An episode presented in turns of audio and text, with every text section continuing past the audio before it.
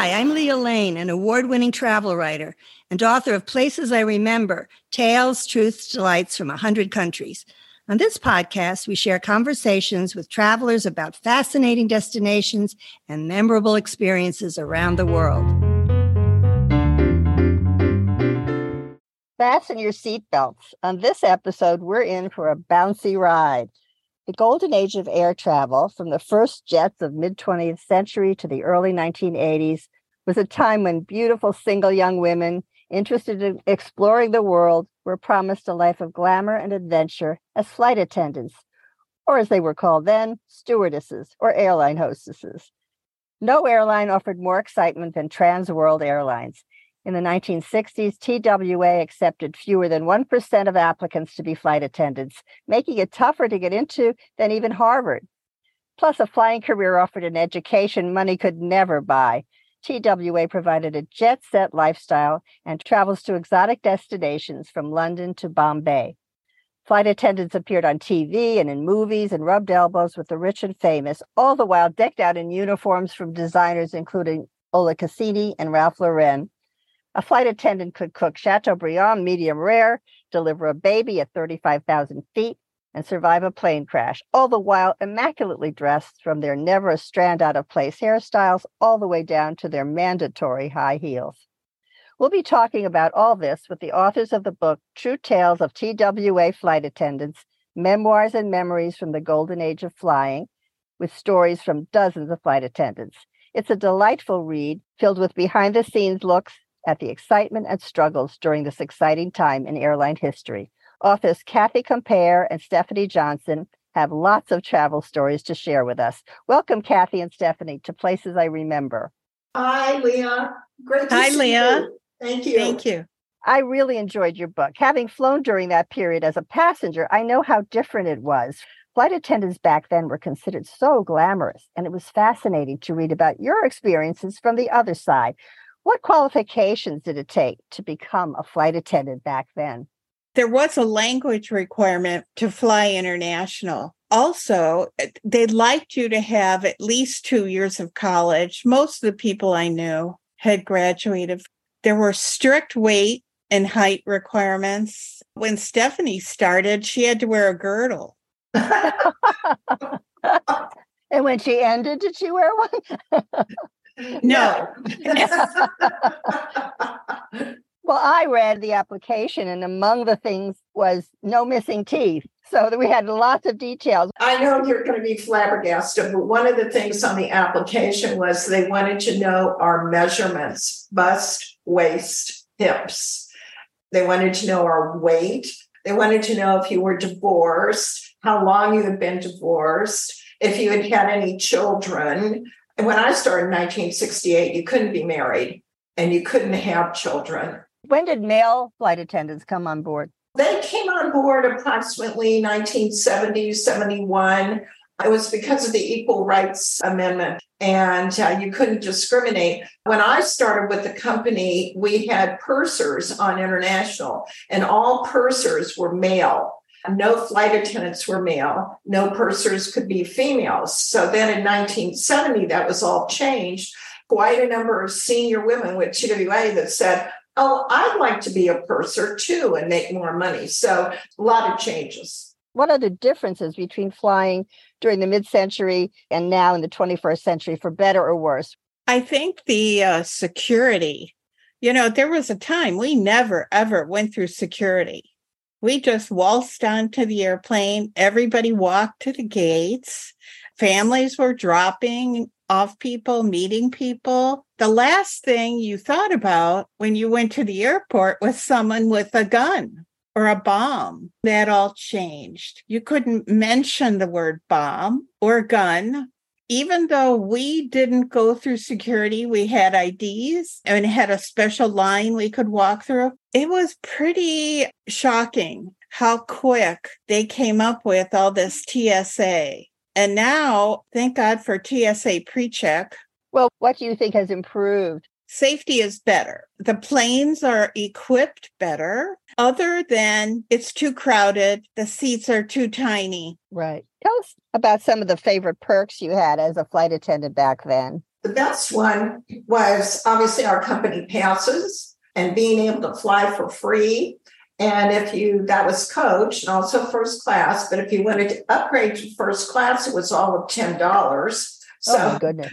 I know. and plus, what was great is we got all kinds of discounts on international carriers, and we got discounts in hotels. And Kathy and I earlier we were talking. I had gone on a picture taking safari with some other friends of mine in Kenya and Tanzania.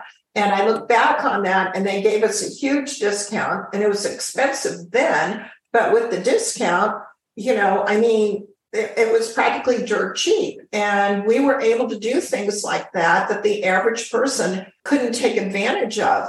Do flight attendants get those kind of perks today? There might be a couple avenues that they could get a discount on a cruise. Their employees are still basically flying at reduced rates and they still have passes, but it's all space available. And with the planes being so full, that's one of the issues. You can't take advantage of the perk that you're being given.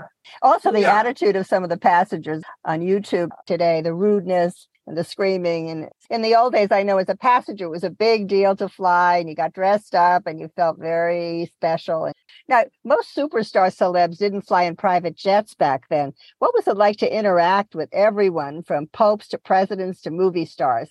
I'm sure both of you met many, many people. I know you did from reading the book. Whether they were a senator, whether they were running for president, whether they were a famous movie star, whether they were a multi, multi, now they'd be billionaires, uh, a famous sports person, they all enjoyed talking to us. And they were just like everybody else. I really never had on one famous person that was pretentious they couldn't have been nicer. You got to the point where you weren't blase about it, but you weren't overwhelmed with their presence. It was just like, oh, hi, here's Ed McMahon from Johnny Carson Show bringing us a five pound box of candy. Oh, thank you, Mr. McMahon. You know, you weren't blase, but you weren't overwhelmed. I just loved them all. I really did. It was absolutely a pleasure to meet some of these people. And I have a story about Rosalind Russell. Who was a great movie star from Oh my God. I just adored her in Auntie Mame.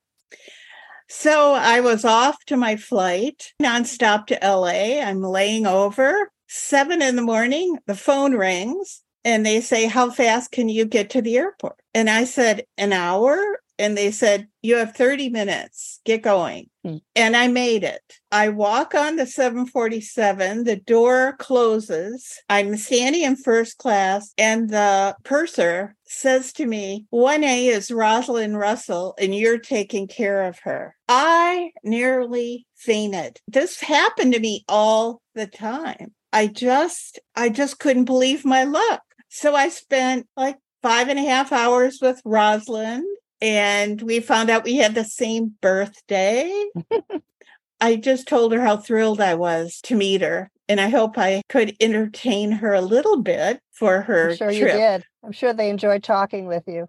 Uh, I'm sure the other passengers yeah. thought, why don't you talk to us? well, that might be true too but it's fun to go to work and never know who you might meet. You've traveled a lot internationally on TWA, and this is a travel podcast. So tell us a few of your favorite destinations. I just love going to Italy, period, whether it was Milano or Rome.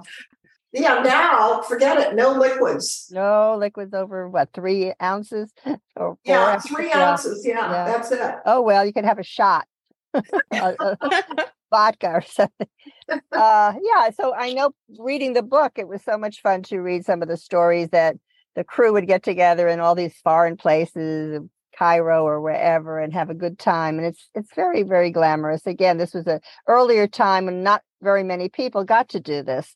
Nowadays, we hop in jets, and it's not such a big deal to go around the world. But then it was very very special, and I think reading about it is loads of fun.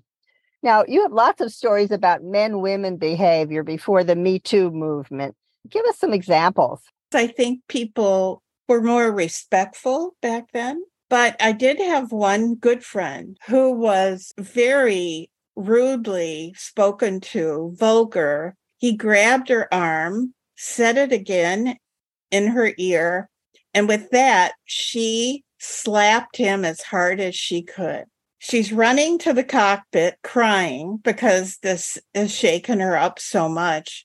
On his way out of the airplane, he announced to the captain, I'm going to call my lawyer. Once in a while, you would run into these creeps. Yeah, I would you think just- you'd be flirted with a lot. Right. Not in a bad anyway. way. Yeah. Yeah. This happened to a very, very good friend of mine. She was standing on the armrest in a 747 with the luggage compartment open, and she was trying to rearrange some luggage so to get more in there.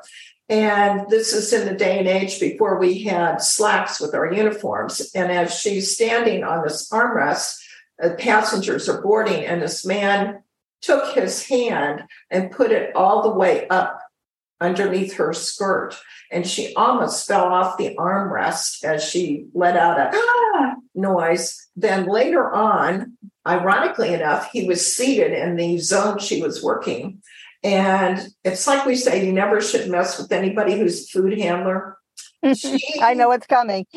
Yes, she took a hot pot of coffee and instead of pouring it into his cup, she poured it into his lap and then winked at him like he had winked at her. Okay, there you go. Don't Yeah. do that. Oop- Oops.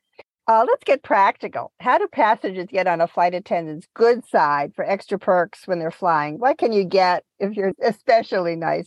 I think if you're nice and pleasant, they take notice and they're always looking for able bodied people to help in case they have a problem. You can't nice your way into first class. No, Oh, I was asking about that. You Yeah. can't say pretty, please. No. Okay. Okay.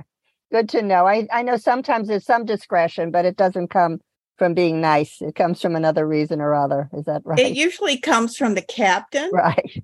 who has the authority. So, you know, if you ask the captain about something, uh, could we upgrade so and so? You might get it. Yeah. I remember on one flight I took on Air India, I got to go in the cockpit, you know, maybe 1980 uh, when people could still do this. And I got to see, you know, the stars from the front of the plane and all. I can't imagine today anyone being able to do that. It was just a different time. Yeah. It really is a shame. And I can remember when they were newlyweds. I get them a bottle of champagne from first class and wrap it up in a nice linen towel and congratulate them. Unfortunately, you couldn't accommodate at 33,000 feet in the air a lot of people's requests. It was amazing what a few drinks or a few splits of wine freebies could do to change their attitude. and it didn't cost you anything and you weren't getting them intoxicated uh, by any stretch of the imagination, but just being nice to people. That's what we always tried to do. Knowing what you know now, would you think you'd become a flight attendant today? Why or why not? Well, Kathy and I talked about this earlier today, and we both always have said, yeah, go do it. Go try it. If you don't like it, you haven't lost anything. But if you do, maybe the perks aren't as great as they used to be flying on your own personal time, but you still can have wonderful layovers. You still meet nice people.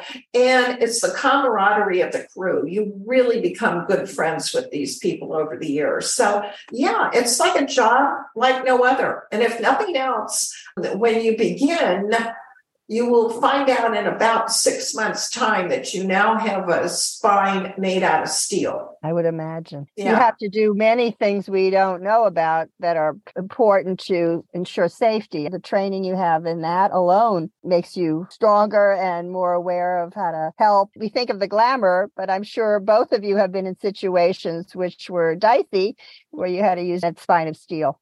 Now, the name of the podcast is Places I Remember. So, would you two each give me a memory that stands out from all your other ones when you were flying with TWA? Uh, Kathy, do you want to start?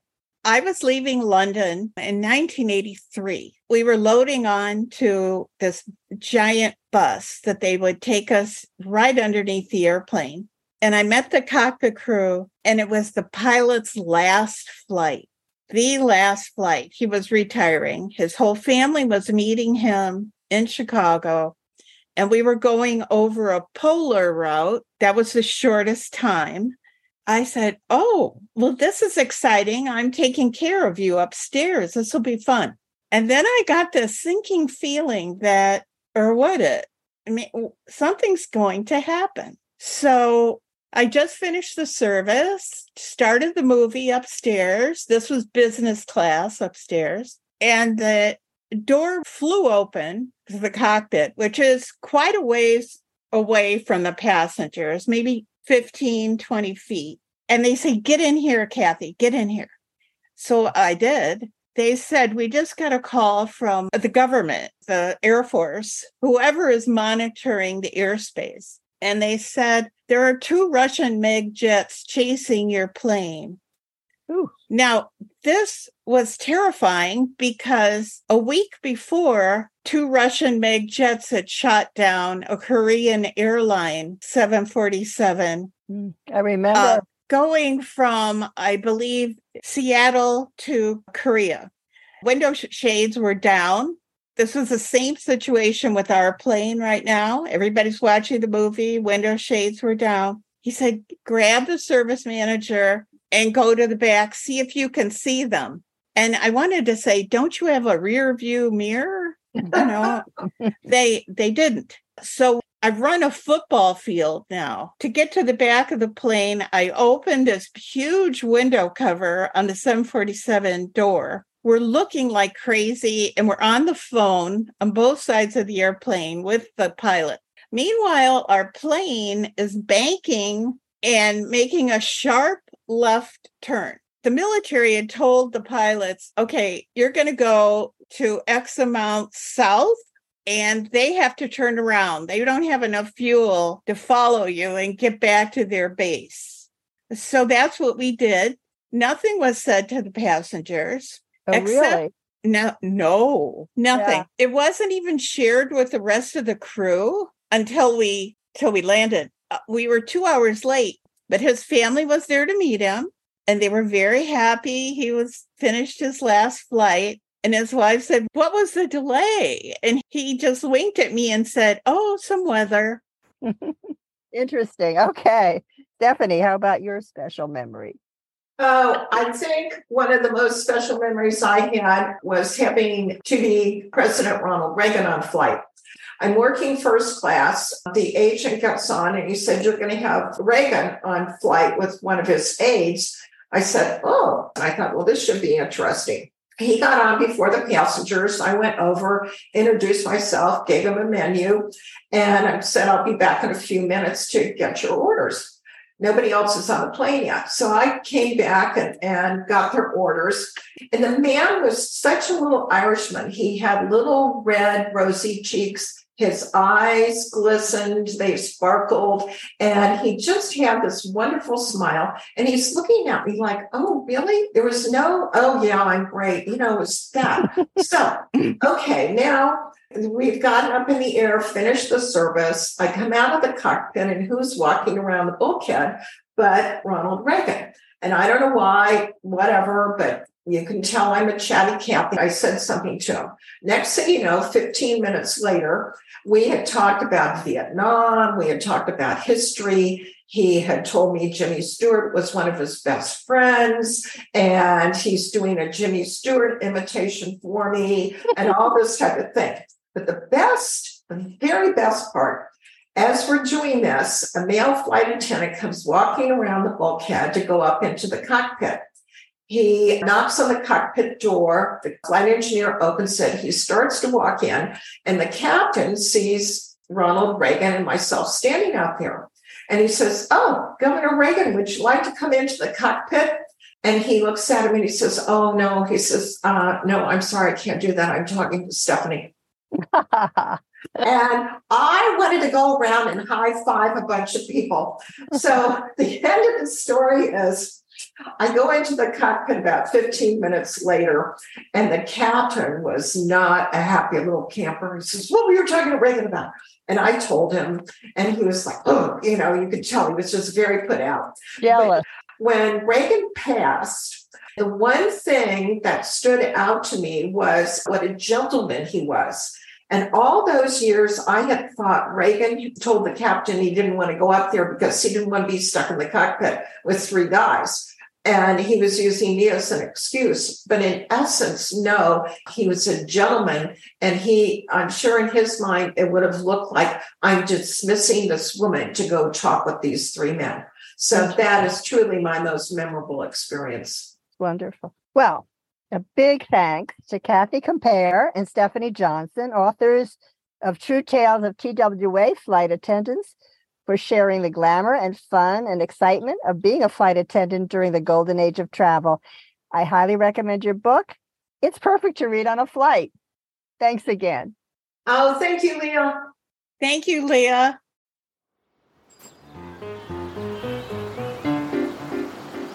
Thanks for listening to our award winning podcast. We've recorded over 100 episodes of Places I Remember, so follow us on any podcast app. And new monthly episodes are also on YouTube with gorgeous video. My book, Places I Remember, is available in print and Kindle, and I read the audio version. Follow my travel writing at Forbes.com. Contact me at the links in the show notes or on my website, places I placesiremember, and keep making your own travel memories.